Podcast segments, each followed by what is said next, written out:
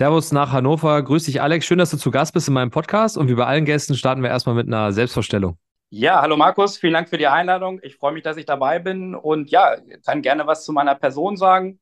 Alexander Kiene, fünfundvierzig Jahre alt. Ich lebe mit meiner Familie in Hannover. Bin grundsätzlich studierter Lehrer für Sport, Englisch und mittlerweile auch Französisch. Ähm, habe auch äh, an Schulen in den letzten Jahren ja verschiedene Fußballprojekte gehabt und war auch einige Jahre als Lehrbeauftragter für Sport an der Universität in Hildesheim tätig. Also insgesamt ein akademischer Background. Ja, meine Vita im Fußball zusammengefasst kann man sagen, ja, zunächst mal habe ich natürlich selber gespielt in der Jugend, in der höchsten Spielklasse, äh, in der Regionalliga, äh, im Herrenbereich, dann in der vierten Liga, der damaligen Oberliga Nord. Da hat man dann so als junger Spieler natürlich noch eine gewisse Fantasie, dass das vielleicht auch nach ganz oben gehen kann. Realistisch gesehen muss man im Nachhinein aber sagen, ja, kognitiv und vielleicht auch vom technischen Talent war mehr möglich, aber körperlich war ich nicht für den Bundesliga-Fußball geeignet und äh, bin auch früh durch Verletzungen dann immer wieder zurückgeworfen worden. Und von daher habe ich mich sehr früh entschieden, dieses sichere Standbein äh, mit dem Studium des Lehramts äh, aufzunehmen.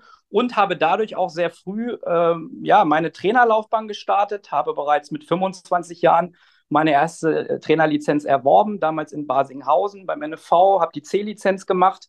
Und im Rahmen äh, dieser Ausbildung bin ich angesprochen worden, damals von Roger Müller und Thomas Nürnberg, ähm, ob ich nicht Bock hätte, ja, im D F B-Stützpunkt mitzuwirken.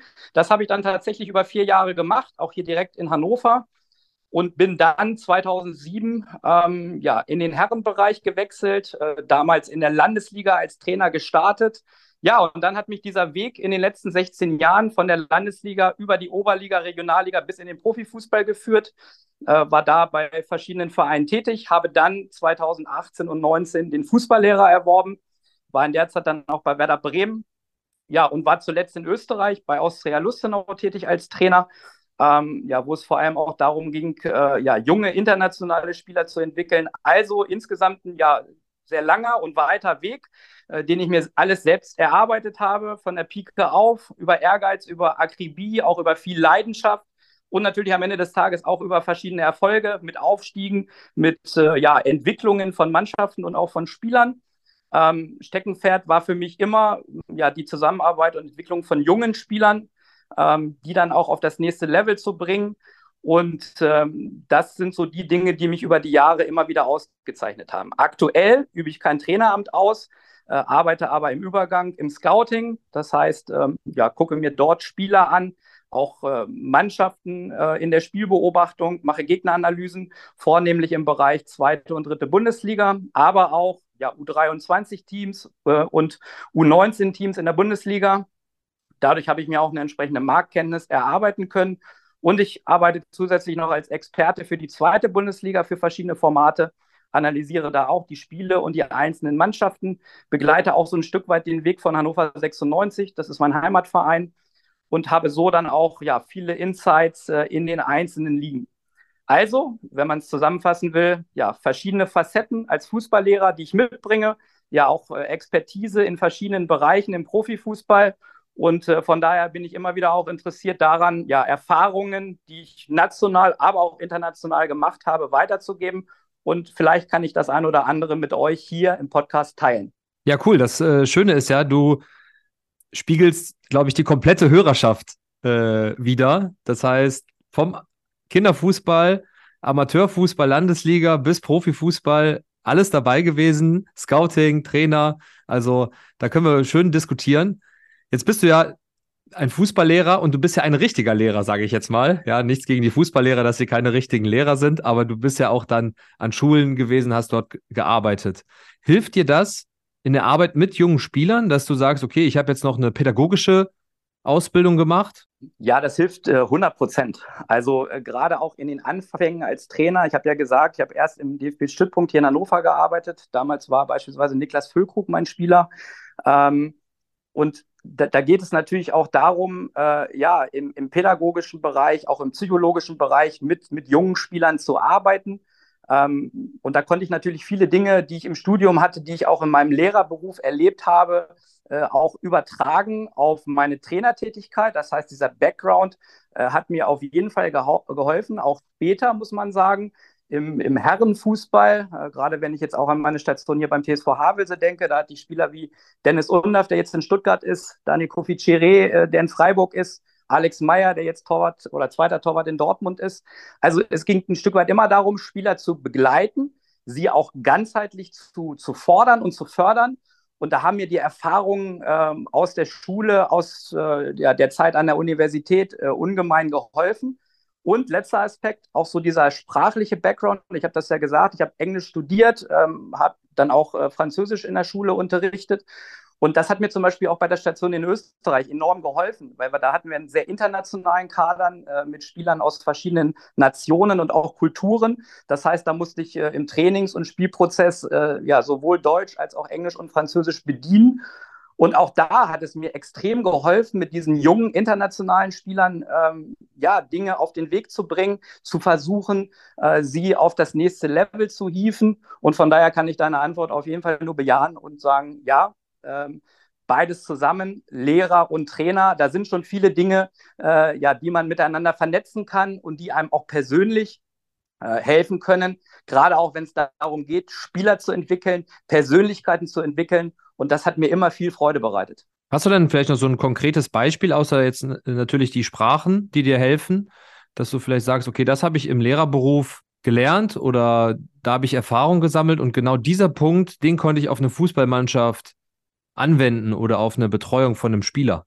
Ja, grundsätzlich ist mir immer erstmal ganz wichtig, wenn ich äh, Spieler kennenlerne, dass ich sie auch außerhalb des Platzes kennenlerne. Das heißt, ich habe es immer so gemacht bei den Vereinen, wo ich tätig war. Ich habe mich mit dem Spieler auch außerhalb des Vereins, außerhalb des Platzes getroffen, um mehr über seinen Background zu erfahren. Das sind auch Dinge, die ich natürlich in der Schule erlebt habe, mit Schülern, mit Eltern. So, also den Spieler äh, von seinem Background äh, kennenzulernen, was steht dahinter, familiär, persönlich, um daraus dann auch Dinge für meine Arbeit äh, abzuleiten. Das ist so der eine Punkt. Und der andere Punkt ist, das habe ich eben auch schon ein Stück weit erwähnt, so diese Ganzheitlichkeit zu sehen. Also nicht nur zu gucken, ja, wie kann ich den Spieler auf dem Platz technisch, taktisch äh, weiterbringen, sondern äh, auch zu gucken, ja, ganzheitlich. Da gehören ja so viele verschiedene Facetten dazu, wenn du am Ende des Tages einen jungen Menschen auf das nächste Level bringen möchtest und vielleicht auch mal irgendwann in den Profifußball bringen willst. Nämlich zum einen, ja, auch so diese, diese Persönlichkeit zu schulen, zu entwickeln, ihm da auch Hilfestellungen zu geben, ähm, sei es äh, in der Ernährung, äh, im Schlafverhalten, äh, in der, in der, in der körperbewussten Lebensweise, so, so Dinge, die, die rund um den Fußball auch, auch, auch dabei sind. Und ihn vor allen Dingen auch kognitiv zu entwickeln. Ich glaube, das ist etwas, was man, ja, wo man am meisten auch noch rausholen kann, ähm, sowohl außerhalb des Platzes als auch auf dem Platz. Ja, mit dem Spieler zu arbeiten, äh, Prozesse anzusteuern, auch gewisse Reize zu setzen. Und da habe ich sehr, sehr viel gute Erfahrungen, äh, gerade auch mit den jungen Spielern gemacht, sowohl im Stützpunkt als auch dann bei meinen Vereinstätigkeiten. Und das ist etwas, was ich auch in Zukunft äh, ja, weiterverfolgen werde. Den Menschen zu sehen, den Menschen auch immer in den Vordergrund zu stellen, zu wissen, ja, was steht hinter diesem Menschen und dann zu gucken, was kann ich explizit auf den Fußball übertragen und, und das ist vielleicht so der letzte Punkt, ähm, ja, was hat dieser Spieler für Stärken, was hat er auch für Waffen? Also Stärken in seiner Persönlichkeit, Stärken auch auf dem Platz. Und was hat er für Waffen, die er nutzen sollte, um dieses äh, nächste Level seiner Entwicklung zu erreichen? Es gibt ja Spieler im, im Weltfußball, die haben vielleicht nur eine Besonderheit, eine Waffe, aber die haben sie dahin gebracht, wo sie jetzt sind. Und da einfach zu gucken, ja, wo kann ich den Spieler stärken, wo kann ich ihn nach vorne bringen, wo kann ich seine Waffen vielleicht noch, noch besser machen, dass er das große Ziel, was er persönlich hat, erreicht. Und ihn auf diesem Weg zu begleiten, das hat mir immer Freude gemacht und das wird auch so bleiben. Jetzt hast du ja Spieler betreut in den unterschiedlichsten Spielklassen und in den unterschiedlichsten Altersgruppen. Also vom Erwachsenen bis zum Stützpunktspieler, der wahrscheinlich so zwölf, dreizehn ist, ähm, hattest du alles dabei. Wie ist die Herangehensweise als Trainer für dich in den unterschiedlichen Kategorien, sage ich mal, oder Altersklassen gewesen? Ähm, wenn du jetzt eine Landesligamannschaft trainierst, ist natürlich was anderes, als wenn du jetzt in Österreich eine Profimannschaft trainierst, als wenn du jetzt eine Kindermannschaft trainierst.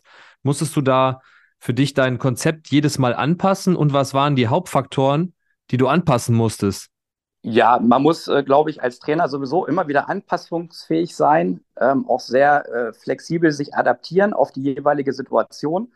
Und natürlich, so wie du es angesprochen hast, hast du völlig unterschiedliche Konstellationen, äh, ja, die ich erlebt habe.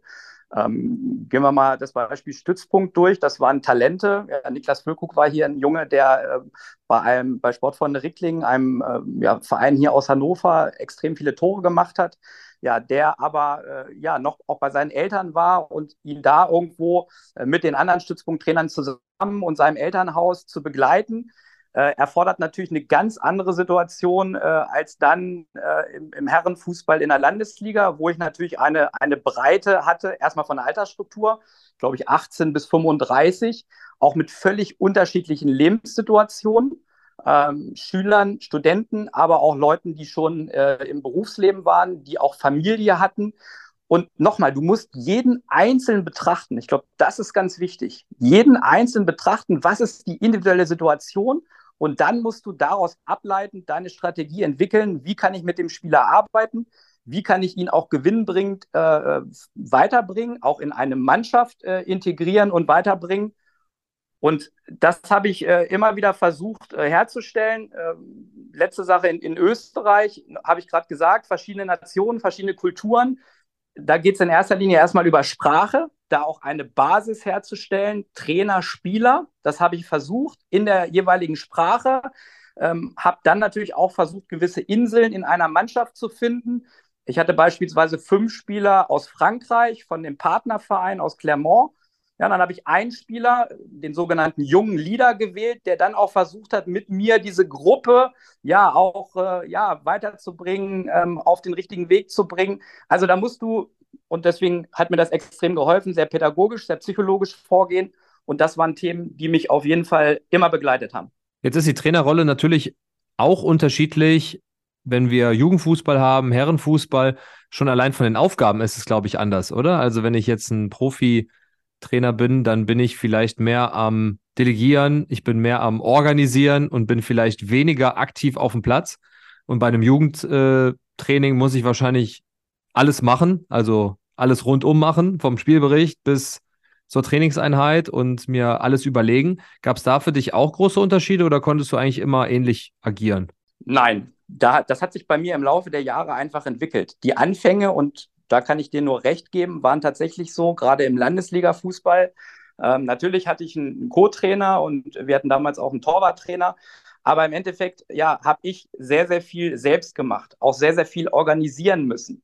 Und je höher du kommst, eigentlich von Spielklasse zu Spielklasse, musst du einfach auch lernen, dass du dir ein Umfeld schaffst, was äh, ja, dich unterstützt, was auch Expertise einbringt und wo du dann mehr in der Rolle, ja, Des, des Leaderships bist. Das heißt, dass du auch Verantwortung an diese Experten äh, delegieren musst, dass du auch bereit sein musst, Verantwortung abzugeben, äh, diesen Mitarbeitern und äh, ja, Vertrauten auch äh, ja, Vertrauen zu schenken, wie man so schön sagt.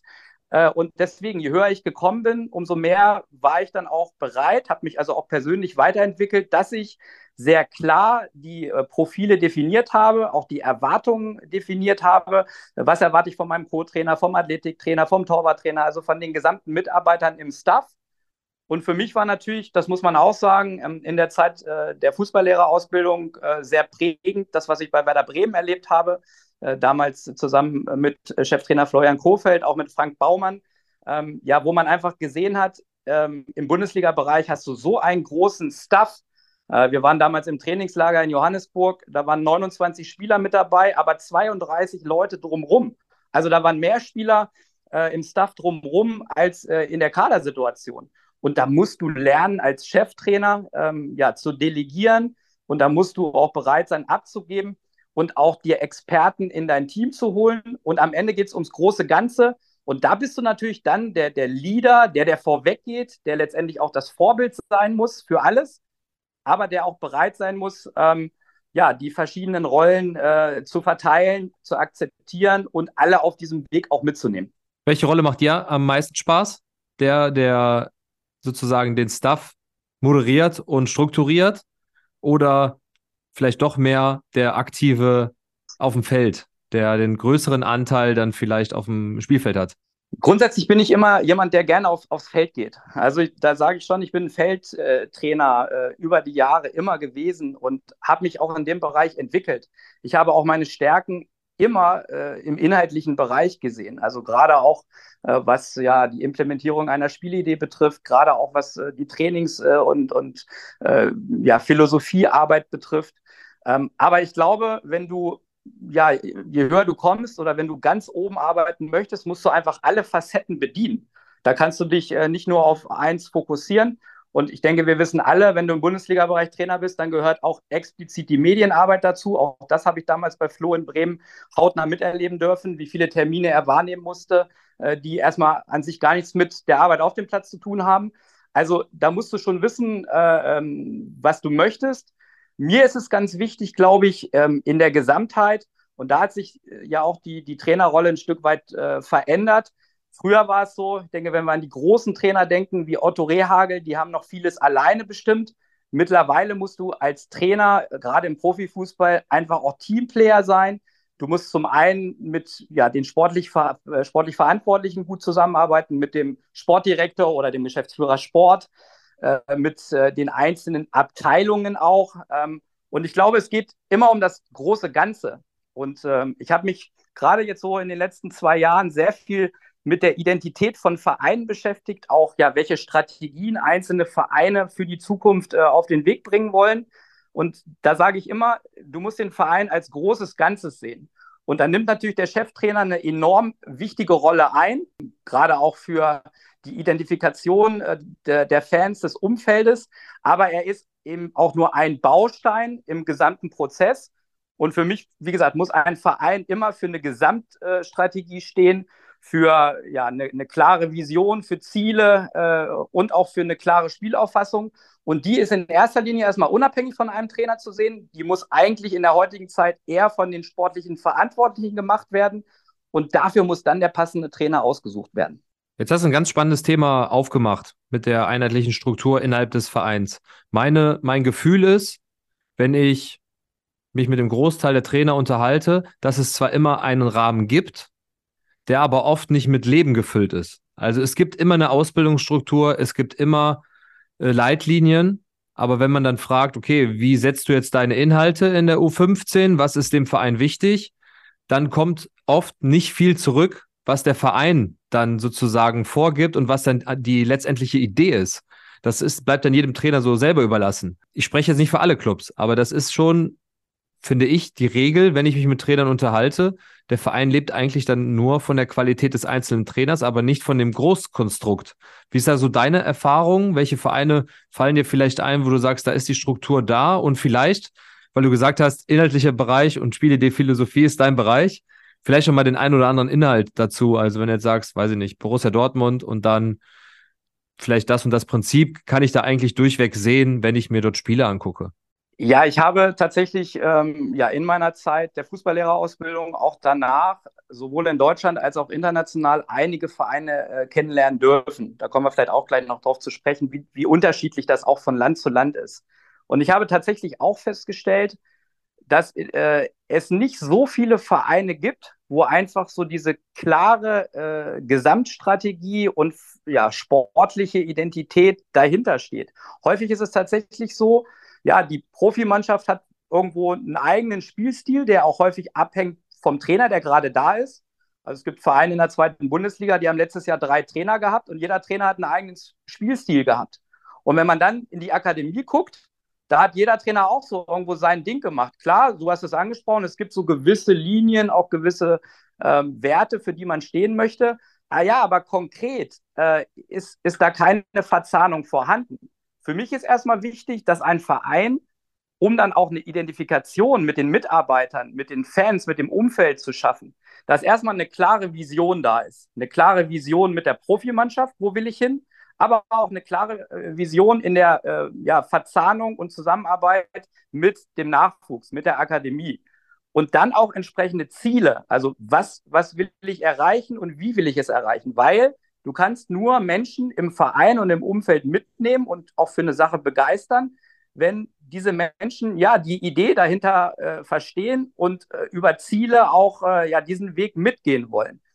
Und dann kommen wir zu der gemeinsamen Spielauffassung, also eine, ja, eine, eine Spielidee für Profis und Akademie äh, zu schaffen. Das heißt, ja, für welche Art und Weise des Fußballs will ich stehen? Welche Werte und Prinzipien äh, auf und neben dem Platz äh, möchte ich erkennen? So, neben dem Platz ist für mich immer extrem wichtig, ja, gewisse Werte auch zu leben, ähm, in den Arbeitsprinzipien, auch im Zusammenleben, im Zusammenwirken. Und auf dem Platz muss ich das Ganze dann implementieren durch eine gewisse Spielidee in den einzelnen Spielphasen, auch für gewisse Attribute, die ich auf dem Platz immer sehen will. Damit meine ich einfach eine Haltung. Will ich, will ich aktiv, aggressiv, mutig, dynamisch Fußball spielen oder will ich eher äh, ja, in der Struktur sein, eher erstmal abwartend agieren? Nochmal, da gibt es ja unterschiedliche Herangehensweisen im Fußball. Ich denke, wir wissen alle, ne, eine Mannschaft wie Barcelona, die sich sehr über Ballbesitz definiert, ja, spielt einen anderen Fußball als äh, die Vereine, die äh, auch ja, mit der Red Bull-Philosophie, also diesem Pressing-Fußball agieren. Und deshalb nochmal, ein Verein muss erstmal aus meiner Sicht eine, eine klare Idee vorgeben, unabhängig von einem Trainer. Das muss von den sportlichen Verantwortlichen ähm, ja, erstmal äh, gemacht werden. Und dann sind aus meiner Sicht die, die, ist die Profimannschaft das Vorbild. Und dann muss es, wie du es auch gesagt hast, einen Übertrag zur Akademie geben. Also auf die einzelnen Bereiche das Ganze runterzubrechen. Auf den Grund- äh, und, und Aufbaubereich, auf den Leistungsbereich, auf den Übergangsbereich. Und da finde ich, zum einen muss viel, viel enger zusammengearbeitet werden. Ähm, gerade auch so, ja, diese, diese Linien und diese Verzahnung im Verein äh, ja, enger zu halten, auch in den einzelnen Abteilungen. Ich habe jetzt beispielsweise heute gelesen, dass bei meinem Heimatverein Hannover sechsundneunzig jetzt der Torwartbereich zusammengefasst wurde. Das heißt, der Torwarttrainer der Profis, Ratajczak, ist auch für die Torwart- äh, oder Torhütertrainer aus dem N L Z mitverantwortlich. Da ist also eine eine Verzahnung vorgesehen. Und das, finde ich, muss auch auf andere Bereiche überstrahlen, auf den medizinischen Bereich, auf den athletischen Bereich, sodass du ja einfach da eine, eine enge Zusammenarbeit hast. Und wenn wir es jetzt wieder auf die, auf die Spielphilosophie und auf die Spieler runterbrechen, am Ende ist ja das Ziel, dass du die Durchlässigkeitswahrscheinlichkeit nach oben erhöhst. Also dass mehr Spieler aus dem eigenen Verein äh, ja, nach oben kommen und den Weg über die Akademie in die Profimannschaft schaffen. Und das kannst du nur, indem du äh, ja, die, die Spielidee vereinheitlichst, indem du auch die Prinzipien äh, vereinheitlichst. Und trotzdem aber, es ist auch klar, eine U zwölf muss erstmal natürlich anders an die Sache herangehen als vielleicht äh, eine, eine U neunzehn oder eine U einundzwanzig. Deswegen diese Unterteilung in die einzelnen Bereiche, auch mit den entsprechenden, äh, ja, runtergebrochenen Prinzipien. Äh, und ja, da gibt es sicherlich äh, etliche Dinge, die man äh, von der Ausbildungsphilosophie immer wieder auch äh, anpassen muss, die man adaptieren muss. Aber das ist etwas, was ich mir für jeden Verein wünsche. Es gibt Beispiele, ich denke an Freiburg, ich denke an Mainz, wo, wo ich viele gute Dinge auch gesehen und gehört habe. Ich war auch äh, im Ausland, äh, zum Beispiel bei Vitesse Arnheim in Holland, wo ich äh, ja wirklich auch im Verein eine klare Strategie erkannt habe. Äh, und das sind so Dinge, die ich auf meinem Weg der letzten Jahre mitgenommen habe und wo ich hoffe, dass mehr Vereine auch in der Zukunft diese Einheitlichkeit herstellen und eine Gesamtstrategie dann auch nach vorne führt. Ich glaube, also mein Gefühl ist, dass die Spielphilosophie bei, nur ein Gefühl, ja, neunzig Prozent der Vereine gleich ist im Jugendbereich. Intensives Spiel, Gegenpressing, schnelle, schnelle Balleroberungen, schnell in die Tiefe spielen. Also alle haben irgendwie, meines Erachtens, alle dieselbe Philosophie. Siehst du das auch so oder ist das einfach nur ein schlechtes Gefühl von mir und schlecht Fußball geguckt in den letzten zwei, drei Jahren? Ja, ob alle jetzt eine gleiche äh, Idee haben oder Spielauffassung haben, das glaube ich gar nicht mal. Aber so diese... Ja, so diese klare Unterteilung, äh, was machst du in den einzelnen Bereichen? Ich glaube, das ist bei vielen auch noch nicht klar. Und ich glaube, dass einfach auch, auch die, die Vernetzung auch der Trainer untereinander, möglicherweise mit einem übergeordneten äh, Head-Off, dass da einfach sehr viel Substanz noch mehr möglich ist. Ich glaube, dass du extrem im, im Grund- und, und Aufbaubereich erstmal eine breite Basis legen musst. Also viel weniger irgendwo auch die Jungs in irgendwelche Korsetts stecken musst, sondern ja, da sollen sich die Spieler entwickeln, da sollen sie auch kreativ ja, an, an sich arbeiten. Und klar, im Leistungs- und, und Übergangsbereich, dann geht es natürlich irgendwann auch mehr in die Spezialisierung, auch von entsprechenden Positionen, auch im Gruppen- und mannschaftstaktischen Bereich. Da geht es auch darum, dann für den einzelnen Spieler äh, ja, Waffen und Stärken zu entwickeln, ähm, ganz klar, auch eine Ganzheitlichkeit äh, anzustreben, aber so diese Klarheit in der Ausbildung, aber zusammen auch mit der Profimannschaft. Also da einfach zu gucken, ja, für, für etwas zu stehen, für eine Art und Weise des Fußballs, aber auch für entsprechende Werte und Prinzipien. Das, das muss äh, verbessert werden aus meiner Sicht. Und nochmal, das ist unabhängig erstmal von den Trainern. Du musst dann die richtigen Trainer für die Position aussuchen. Und du musst vor allen Dingen auch äh, in, in der Profimannschaft gucken, dass nicht bei eventuellen Trainerwechseln äh, oder auch Sportdirektoren wechseln, dass dann wieder alles über den Haufen geworfen wird und wieder was komplett Neues entsteht. Und das habe ich bei vielen Vereinen immer wieder erlebt. Dann wurde oben ausgetauscht. So, dann ist wieder was ganz anderes gemacht worden. Und das N L Z hat so für sich selber gearbeitet äh, und, und da war kein roter Faden und keine Linie zu erkennen. Und da würde ich mir wünschen, dass wir daran arbeiten, dass mehr Vereine äh, einfach das hinbekommen und diese Gesamtstrategie entwickeln. Jetzt hast du ja auch Erfahrungen im Ausland gesammelt durch verschiedenste Hospitationen. Wie waren da so die Schwerpunktverteilung? Also man sagt ja bestimmten Regionen in Europa bestimmte Dinge nach. Also wenn man jetzt sagt, okay, man geht in die Niederlande, da ist der Fokus oft ähm, technisch sehr gut, also dass die Jungs technisch sehr gut ausgebildet sind und dafür vielleicht in anderen Bereichen ein bisschen weniger ausgebildet sind. Wie, sie, wie sieht das so aus bei den, in den Ländern, wo du warst? Konnte man da so Trends erkennen, dass auf bestimmte Attribute mehr Wert gelegt wurde in einer vielleicht auch ganzheitlichen Philosophie des Vereins? Ja, ich habe ja tatsächlich die Möglichkeit gehabt, seit zweitausendachtzehn verschiedene Länder auch zu bereisen, auch verschiedene Vereine kennenzulernen. Zum einen habe ich natürlich, dadurch, dass ich in Österreich tätig war, natürlich auch gesehen, wie dort gearbeitet wird in den Akademien. Natürlich ist in Österreich sehr viel auch abgeleitet von der Akademie in Salzburg, die aus meiner Sicht einen überragenden Job macht, die aber auch einfach eine super Infrastruktur hat, die einfach ganz tolle Spieler hervorgebracht haben in den letzten Jahren. Und der ein oder andere, der es vielleicht dann im eigenen Verein nicht geschwappt, äh, geschafft hat, der ist dann äh, ja, zu anderen Vereinen gegangen und dadurch hat insgesamt die Qualität in Österreich im Fußball auf jeden Fall auch zugelegt. Ich finde auch, dass Akademien wie von Austria Wien, von Rapid Wien wirklich auch eine gute Ausbildung machen, ähm, auch, auch sehr ganzheitlich, auch sehr spielnah. Also da habe ich, wie gesagt, gute Erfahrungen gemacht. Ich war dann ähm, auch in den letzten Jahren in verschiedenen Ländern. Äh, eins hast du gerade schon angesprochen. Ich war in Holland bei Vitesse Arnheim, habe dadurch die Möglichkeit gehabt, äh, ja, von Benjamin Schmedes, der dort technischer Direktor ist, dass ich äh, ja sowohl bei der Profimannschaft war, als auch äh, mir die Akademie angucken konnte. Und da habe ich tatsächlich äh, ja so etwas dann gesehen, wie du es ein Stück weit eben auch angesprochen hast. Da wird natürlich sehr viel Wert auf diesen technischen Fußball gelegt, auch mit klaren Äh, ja, Position, äh, ein Positionsspiel, auch mit klaren technisch-taktischen Abläufen. Da ist der Fußball insgesamt sicherlich weniger physisch und intensiv wie in anderen Ländern, aber es hat mir sehr imponiert, wie klar dort gearbeitet wurde, auch von Mannschaft zu Mannschaft. Ich habe dann Spiele der U achtzehn, auch der U einundzwanzig gesehen äh, und wie gesagt der Profimannschaft und äh, diese, diese Einheitlichkeit fand ich schon sehr gut, gerade in der technisch-taktischen Ausbildung. Ich hatte ähm, die Möglichkeit, während meiner Zeit der Fußballlehrerausbildung in England zu hospitieren. Ich war zum einen beim F C Barnsley und auch äh, ja, beim Nachbarn bei Huddersfield Town. Ähm, diese Vereine waren damals in der Championship und League One beheimatet, also zweite und dritte Liga. Und da muss man sagen, auch im Gegensatz zu Holland, da ist ein ja, sehr physischer, athletischer Fußball gespielt worden, sowohl bei den Profis als auch bei der Akademie, bei den Mannschaften dort in der Akademie.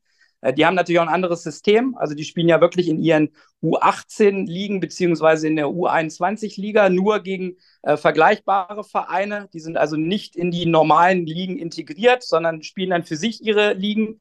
Ich fand in England extrem stark, äh, ja, welche Professionalität, auch welche Identifikation vorgeherrscht hat, sowohl von den Spielern als auch von den Mitarbeitern für den jeweiligen Verein.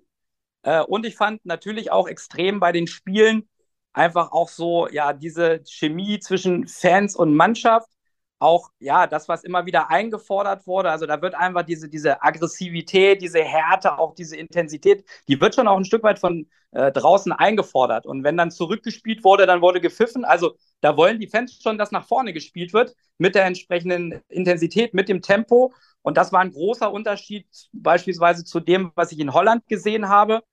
Ich hatte dann äh, die Möglichkeit, auch in Frankreich zu hospitieren, beim Partnerverein, bei Clermont Foot. Äh, und da muss ich sagen, erstmal grundsätzlich in Frankreich, es gibt ein unfassbares Reservoir an Spielern, gerade auch an jungen Spielern, ähm, die einfach auch tolle äh, ja, ähm, Anlagen haben, auch super genetische Voraussetzungen natürlich haben. In Clermont war es so, dass sehr viel Wert auf Ordnung und Struktur gegen den Ball gelegt wurde. Also da gab es kaum äh, ja, irgendwo große Pressing-Aktionen nach vorne, wie wir sie vielleicht äh, ja, von Red Bull kennen, sondern ja, Ordnung, Struktur und viel Ballbesitz, Fußball, auch sehr technisch, sehr sauber. Also das war etwas, was mich in Frankreich auf jeden Fall äh, dann auch begleitet hat. Ja, und zuletzt äh, war ich jetzt gerade vor äh, knapp vier Wochen, war ich in Belgien äh, bei der K A S Eupen, bei Florian Kohfeldt, der da jetzt seit Sommer Trainer ist.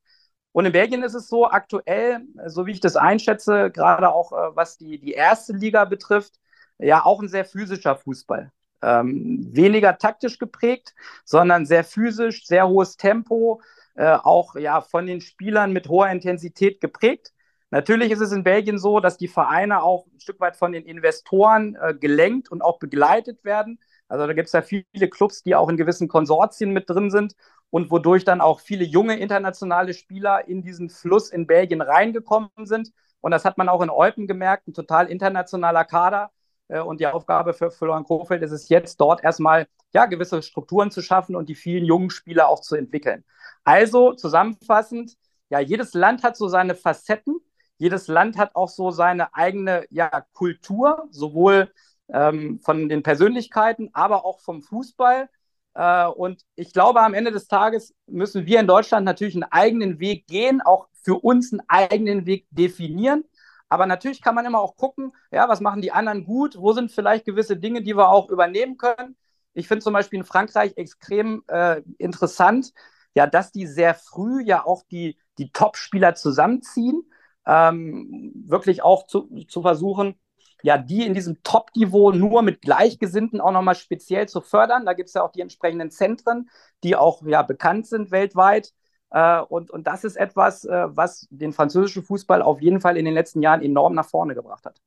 Also ich finde das sehr spannend, einfach mal so über den Tellerrand zu gucken, ne? Sei es jetzt hier innerhalb Deutschlands, dass man sich mal verschiedene Clubs anguckt oder dann im Ausland, wie du jetzt dann verschiedene Erfahrungen gesammelt hast und dann für sich selber vielleicht als Trainer das Beste rauszupicken oder als Club das Beste rauszupicken oder jetzt ganz groß gedacht, vielleicht auch mal als D F B dann sich das Beste rauszupicken für die Ausbildung. So, jetzt kommst du aber natürlich nicht weg bei Technik vor Taktik, ohne auf den Platz zu gehen und noch ein bisschen Inhalt äh, für, für die Trainer und Trainerinnen da draußen rauszuhauen. Bei vielen haben wir es jetzt so gemacht, dass wir uns ein Prinzip rausgesucht haben, also dass wir dann sagen, okay, ein Spielprinzip oder in einer der vier Phasen vielleicht ähm, eine Handlungsanweisung, die die Jungs und Mädels machen ähm, sollen und dann, dass wir sagen, okay, wie kann man das eigentlich ganz gut trainieren?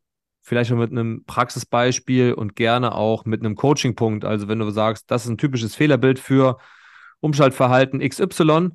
Wenn wir in die Tiefe gehen, da passiert immer das und das und das korrigiere ich im Idealfall so und so.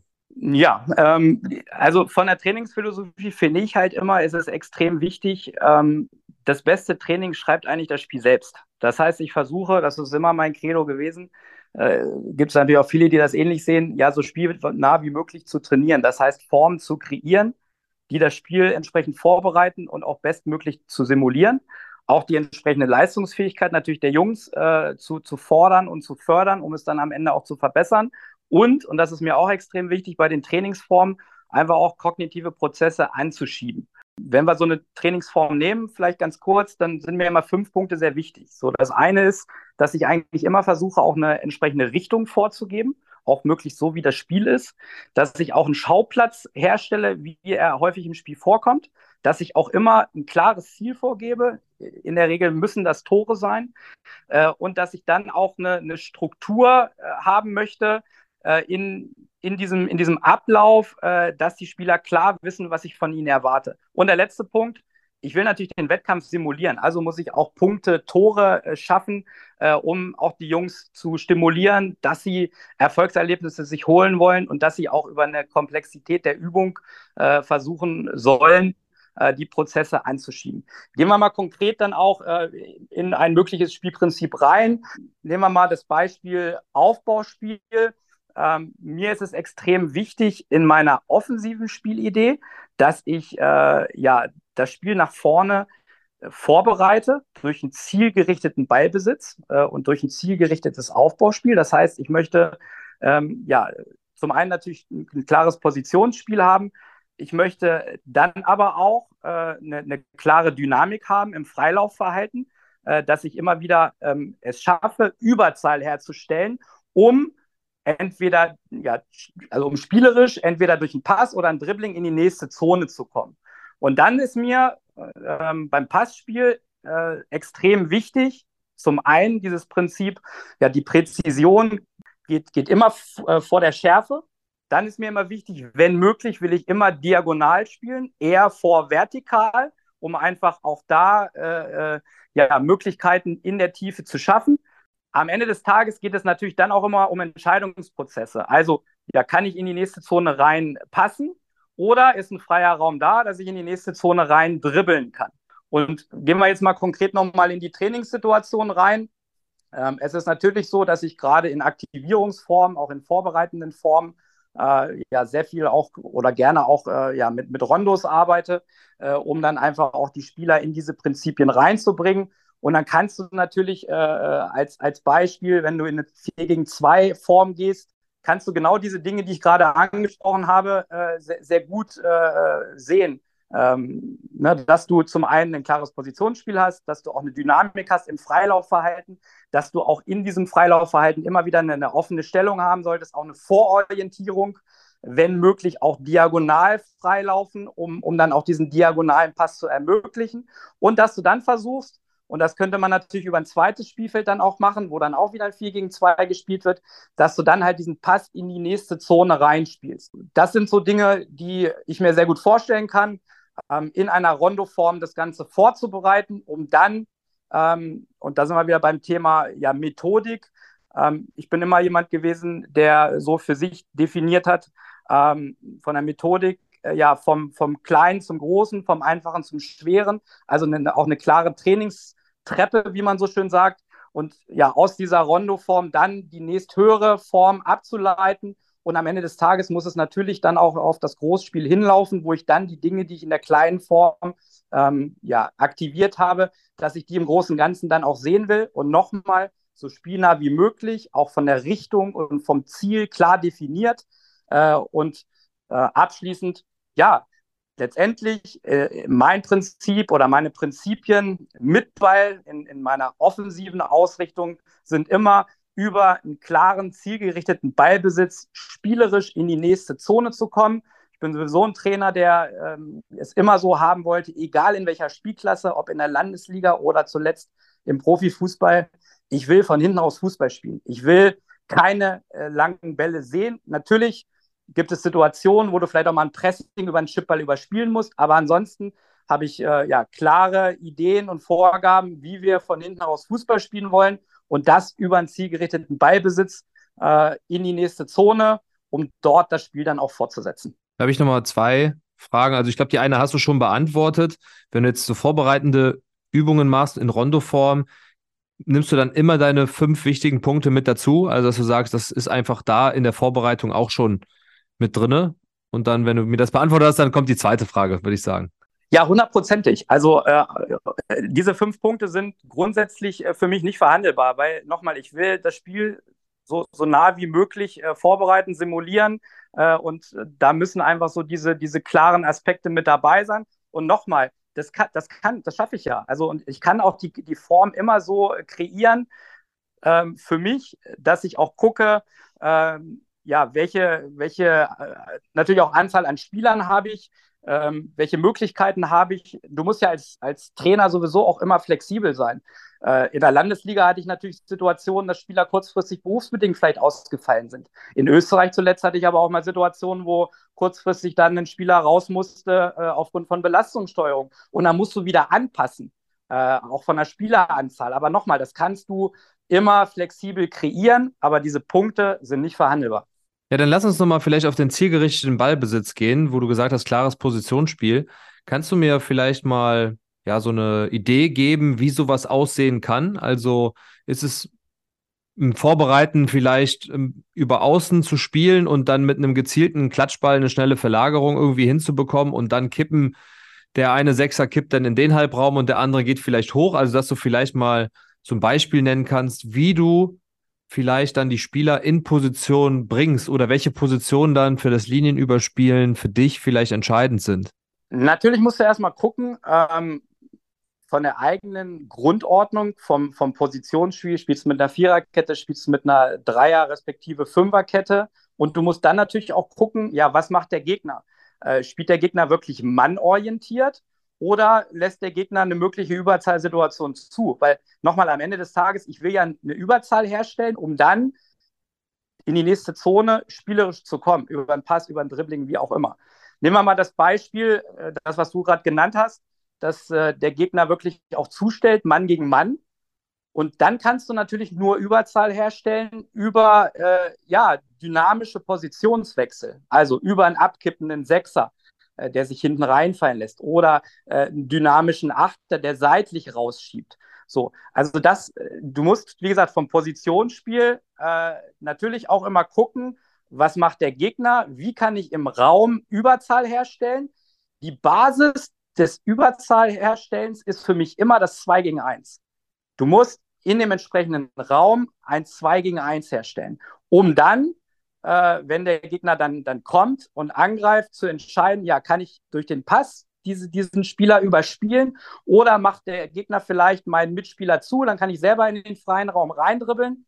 Ähm, und das sind die Dinge, die wichtig sind. Und, das ist vielleicht auch ein weiterer Aspekt, du hast es ein Stück weit eben auch angesprochen, also ich, ich bespiele einen gewissen Raum, zum Beispiel ich spiele nach außen, in die Außenspur zum Außenverteidiger, sorge dafür, dass der Gegner dann komplett rüberschiebt und versuche dann über zwei schnelle Pässe, einen kurzen Pass und einen diagonalen Pass, äh, in den ballfernen Raum zu kommen. Das heißt, ich versuche, äh, einen gewissen Raum äh, anzubieten, den Gegner sozusagen in diesen Raum zu locken und schaffe es dann über schnelle Pässe und über eine Spielverlagerung dann sofort in den ballfernen Raum zu kommen, um dort dann das Spiel nach vorne fortzusetzen.